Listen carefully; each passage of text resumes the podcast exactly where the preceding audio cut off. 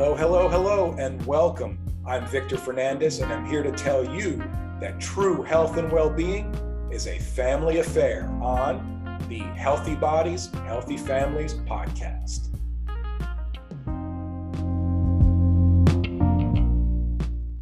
Hello, everyone, and welcome to the latest edition of the Healthy Bodies, Healthy Families podcast.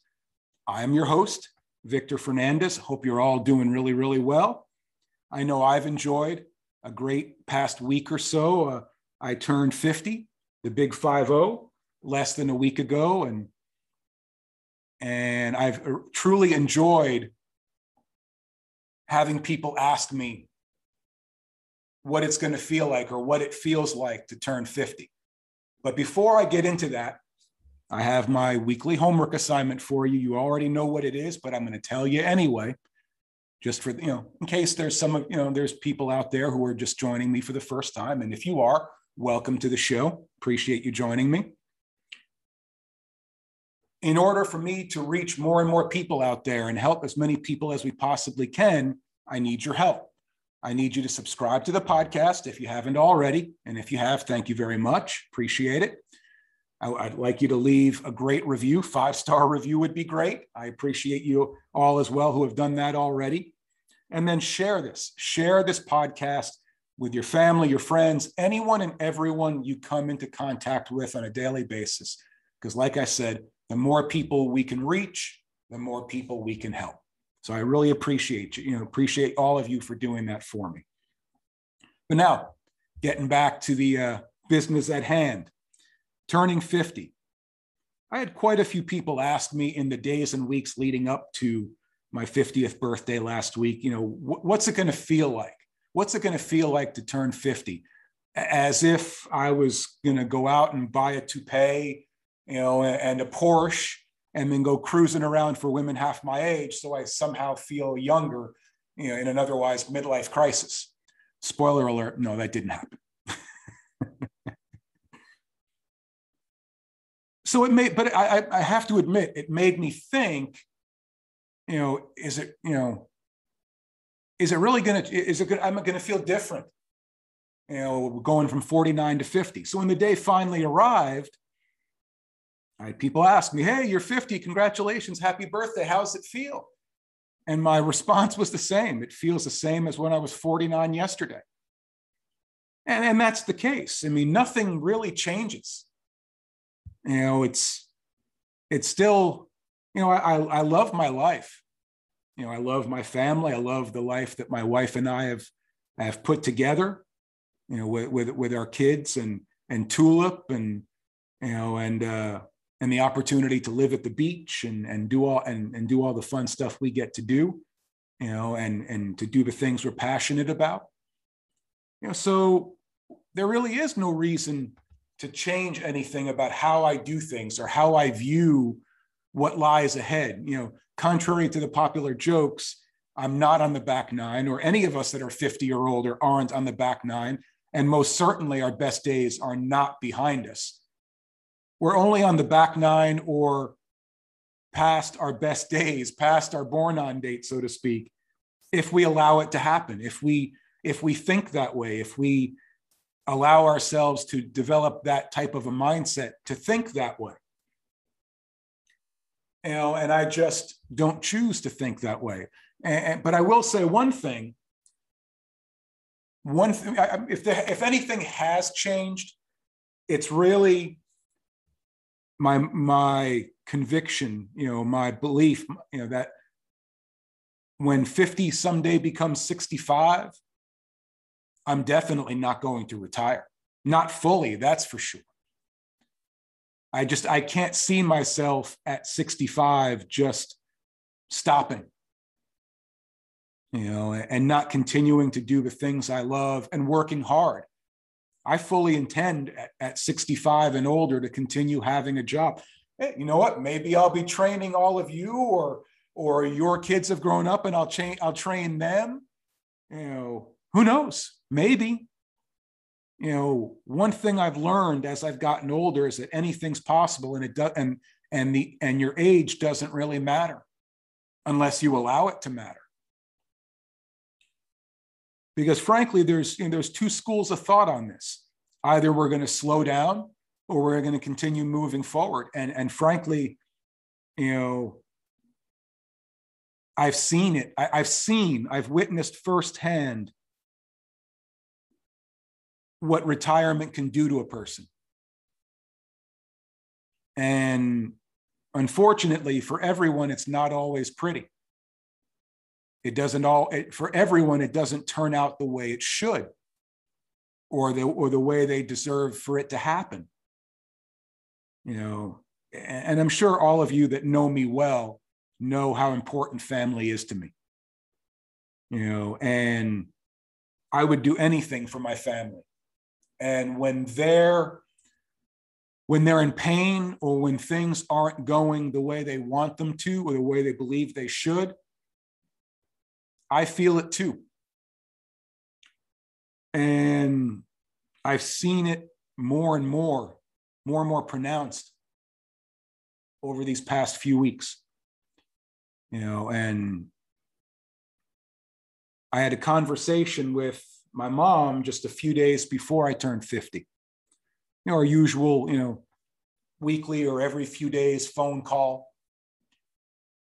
And, you know, we'd been talking about for the past two, three months about having my family come down here. For those of you that don't know, my family lives and has lived in the New York City suburbs, same house for over 40 years. I'm 50. I moved into the home when I when I turned six. So there you do the math. And they didn't end up coming down. And I was disappointed, of course, but I, I mean, you know, I understood. But then I had this conversation with my mom, and she, you know, you know, she broke down in tears because she absolutely wanted to be here for my 50th birthday to celebrate it with me. And frankly, I'm getting a little emotional just thinking about it right now. Now. I don't know how I held it together. Maybe it was just because I didn't want her to know that it hurt me just as much as it hurt her. And and I understand why she couldn't. And this is where you know, this I guess this is my segue to why I don't want to ever, ever want to retire. Because I look at, let me take my parents. Let's start with my mom. She's 76 years old and she goes 100 miles an hour at a time when she should be enjoying life more. She's busier than ever. You know, she still works. She's been a housekeeper, and I use that term loosely because she's so much more than that to the people she has worked for and continues to work for.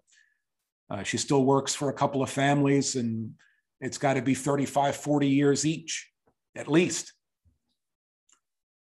So she still works. She is the head of the household. She does everything. And by everything, I mean not just the cooking and the cleaning and the laundry. I'm talking about things that I'll be honest with you, she shouldn't be doing mowing lawns and and shoveling snow and raking leaves and staining decks and those are all things that she's done and continues to do no matter how much i argue with her about it and most of all she's my father's caretaker uh, my father over the past decade or so suffered two separate strokes the second of which which uh, four five, which was about four or five years ago um, was much more serious than the first. And, you know, he doesn't, he's, he's, I think he's about to turn 79, if I'm not mistaken, if I'm doing my math right, 78, 79. You know, he's not very steady on his feet. He's very weak. Um, physically speaking, he's very weak. Um, his balance is not very good. He needs a lot of help. He needs he needs to be taken care of, and that's what my mom does. That's what my mom has always done for our entire family, our entire lives. And I mean, this is the woman who still, at 50 years old, still hands me money when I visit, you know, for gas or sends me money, you know, for my birthday or pays me back when I run to the store and buy stuff for her. You know, no matter how I argue with her about it and tell her no, she she shouldn't have to. She hands me money like I'm 10 years old. So she's always been the caretaker extraordinaire of our family. And she takes care of him. But frankly, and she knows this, it's nothing I haven't told her directly, that she she's a prisoner in her own home because she doesn't feel like she can go anywhere or do anything or go have fun or go spend time with family or go visit her son for his 50th birthday because she doesn't feel like she can travel with my dad. But most of all, she doesn't want her burden to be anyone else's burden. Because you want to know why I've I, for so long put everything and everyone ahead of myself. That's why. You know, and I'm not saying that's a bad thing. Obviously, for my health, it was, and I had to make changes to alter my way of thinking, my mindset. But that's where I learned it from. She will always, no matter how hard I've tried, she will always put everyone else ahead of herself. Always. Till the day she dies, she'll do that. And then I look at the flip side. I love my dad, you know, and and frankly, you know, I still fondly remember the days when my dad and I, you know, when I was a kid, you know, you know, he would keep up with me and just in, in everything we would do. Any athletic competition, any activity, anything. I mean, when you talk about 50 is the new 30, my dad epitomized that long before that was a, a, uh, a cool thing to say. He was, you know, he was a good looking guy, had a full head of hair, a hell of a lot longer than I did. And he was, he, you know, he was, his mind was sharp. You know, he was physically fit. He was going to the gym three times a week. I mean, he was on point. I'll be quite honest with you. I was proud of him. And then once he suffered his, sec- his second stroke four or five years ago, you know, things went downhill and he just isn't the same person I remember from back then. You know, he he doesn't have he doesn't have much passion for life. And I hate to see that because he's a good man. And I want to see him in his own way, much like my exactly much like my mom.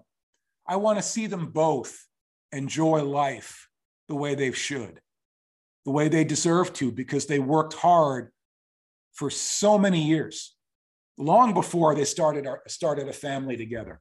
I mean, I, for those of you who don't know, both my parents are from Portugal. They were both born back in the you know, early to mid 40s.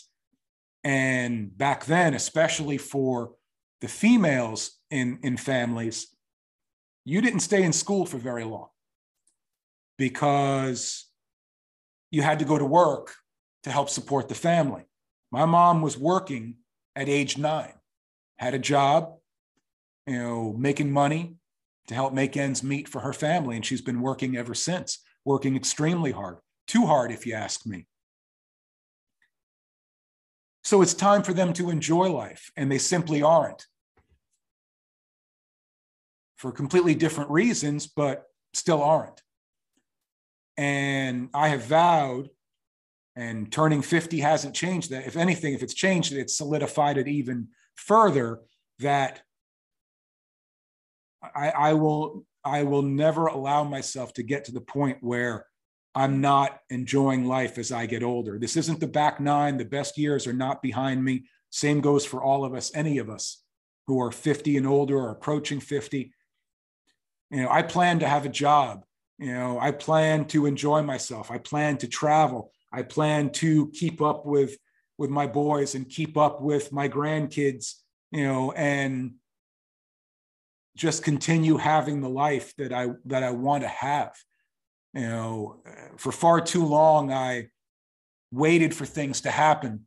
I waited for the perfect moment to do things when in fact I should have just been out there doing it. And that's one of my biggest regrets in life.